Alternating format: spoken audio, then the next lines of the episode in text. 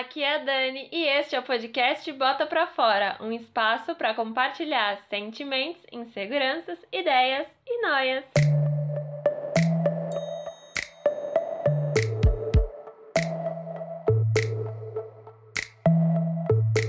Sejam bem-vindas e bem-vindos a mais um episódio do podcast. E hoje, depois de algum tempo sem aparecer por aqui, eu vim falar sobre bem-estar. E eu queria saber o que você tem feito pelo seu bem-estar. Você já parou para pensar nisso? Assim, depois desses dois anos de pandemia, desse momento em que a gente nem sabia direito, né, o que estava acontecendo, o que, que ia acontecer. Agora, assim, o que, que você está fazendo por você? Você tem feito alguma coisa? É sobre isso que eu quero falar nesse episódio. Vou falar um pouquinho sobre como eu tenho me sentido em relação a isso e também trazer alguns dados de pesquisas sobre o bem-estar na população brasileira e na população mundial. Bom, e para começar, eu vou trazer aqui a definição do que é o bem-estar. Segundo o dicionário, é um estado de satisfação plena das exigências do corpo, da mente e do espírito. É uma sensação de segurança, conforto, tranquilidade. E essa sensação, ela deriva de um conjunto de condições que vão propiciar esse estado pleno. Dentro dessas condições estão questões físicas, mentais, sociais, econômicas e também espirituais. Então, o bem-estar ele não é uma coisa assim simples de se, de se atingir, digamos assim, porque ele depende de muitas coisas e acho que durante a nossa vida equilibrar todas essas coisas é bem difícil, né, gente? Não tem como negar que você falar, nossa, eu estou em completo bem-estar. É muito complicado você encontrar alguém que esteja assim, ainda mais agora, depois de tudo que a gente viveu nesses últimos dois anos de pandemia. Então eu acho que é muito mais comum encontrar pessoas que não estão nem um pouco bem, que bem-estar zero, do que você encontrar uma pessoa que está super equilibrada e bem, né? Esses dias eu tava até conversando com um grupo de amigas sobre isso e é muito difícil mesmo você tá bem psicologicamente, emocionalmente, até fisicamente, depois desses dois anos de isolamento, de incertezas. E falar sobre isso, para mim agora é importante porque a gente precisa né, encontrar formas de aos pouquinhos ir conquistando esse tal do bem-estar. Então, é difícil sim encontrar maneiras para relaxar. Eu tava pensando sobre isso que quando a gente tá em alerta o tempo todo, deixa a gente muito tenso e muito estressado. Então, é difícil relaxar, é difícil conseguir encontrar maneiras para ficar bem, né, para aproveitar o tempo e conseguir equilibrar tudo na nossa cabeça, né?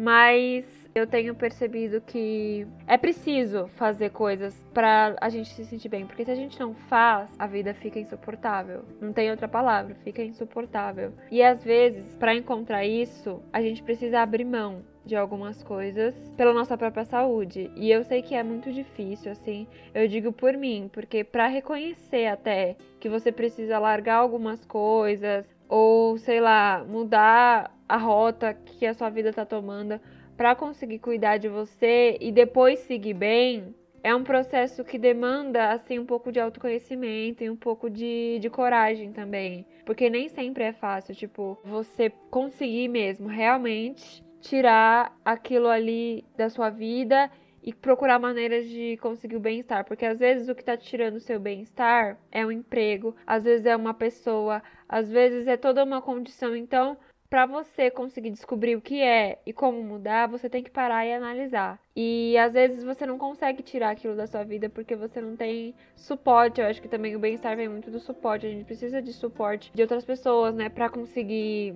melhorar a nossa vida. Uma das coisas é também aumentar as nossas conexões, né? Pegar um tempo e viver com as pessoas ao seu redor, isso traz bem-estar. Ficar ativo também, sei lá, fazer atividade física é uma das outras coisas que eu sinto que para mim faz toda a diferença para melhorar o meu dia, para melhorar a minha semana. Quando eu faço menos atividade física, eu fico muito mal, sabe? Então, é, eu acho que também a gente tem que perceber quais são as coisas que nos fazem bem e trazer isso mais pro nosso dia a dia agora depois que a vida já tá voltando um pouco assim ao normal, a gente tá podendo sair, conviver, frequentar espaços que tem mais pessoas, né? Então, são coisas que são necessárias, eu acho, e que ajudam a essa construção desse bem-estar. É, eu tava pesquisando também algumas dicas, assim, né, de coisas que poderiam auxiliar nessa parte de conseguir ficar bem e alcançar, assim, um pouquinho desse bem-estar. E uma das coisas que eu li que eu achei muito curioso é que é importante você ser uma pessoa observadora.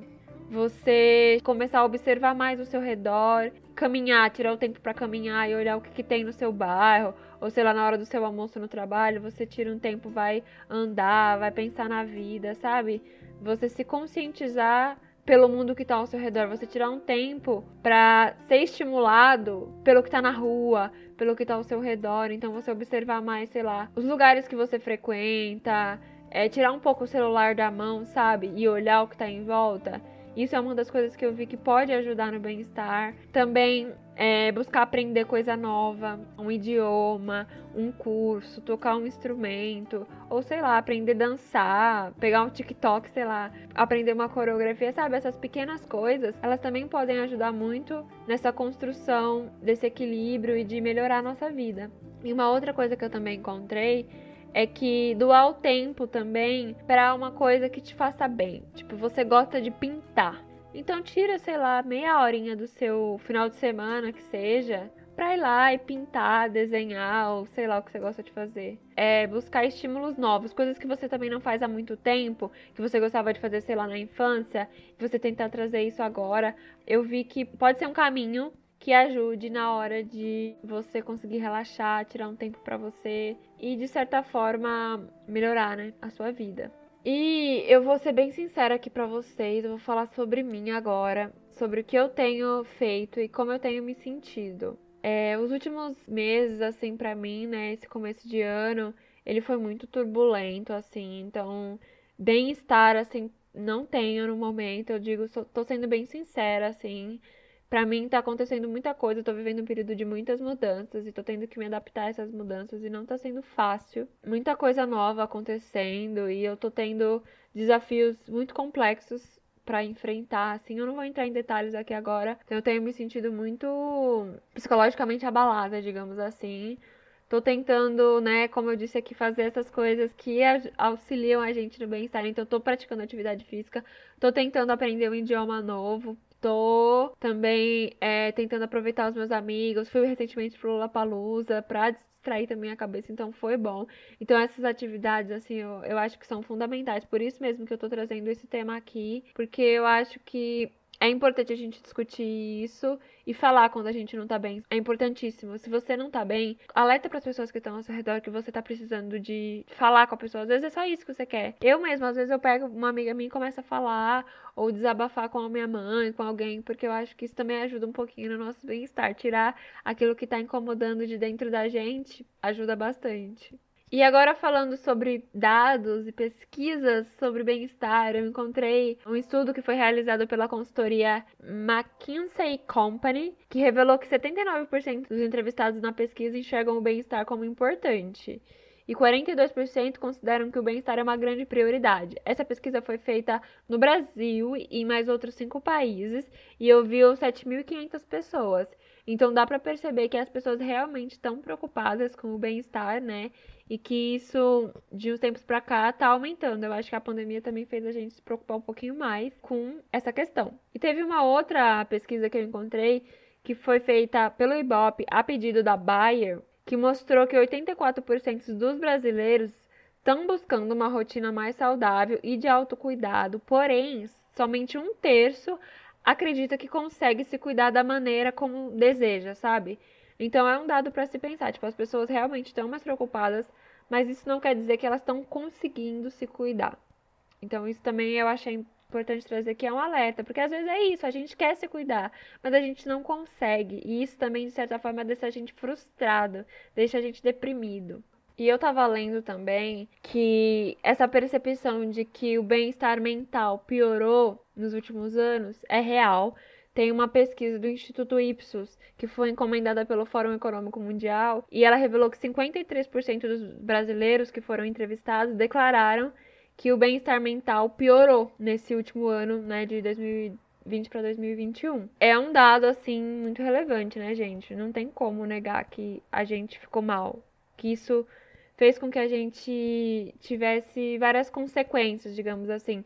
A Covid, ela deixou a gente mais preocupado, mais estressado e até mais perdido, eu acho, assim, a gente ficou muito perdido durante muito tempo. O nosso emocional, ele foi muito impactado por tudo que a gente viveu. E uma última coisa que eu queria trazer aqui para vocês é que no segundo sábado de junho é comemorado o Dia Mundial do Bem-Estar. Ele foi criado em 2012 e desde então alguns países usam essa data para promover ações de bem-estar e de conscientização das pessoas sobre saúde, e é bem bacana. É isso.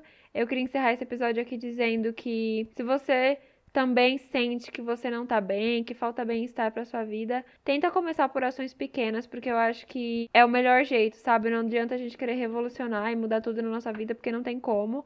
É, tanto que o ser humano precisa de hábito para conseguir mudar, né? Existem pesquisas que dizem que a gente precisa de tempo para conseguir mudar a nossa vida. Então, se você está procurando bem-estar, começa pelas coisas pequenas, vê o que você pode mudar no seu dia a dia para ir conquistando uma vida mais saudável, tranquila e gostosa de viver, né? Porque é isso, no final das contas a gente quer conforto, a gente quer viver bem e em equilíbrio. É isso, galera. Eu vou encerrando por aqui. Um beijo, até o próximo programa. Tchau!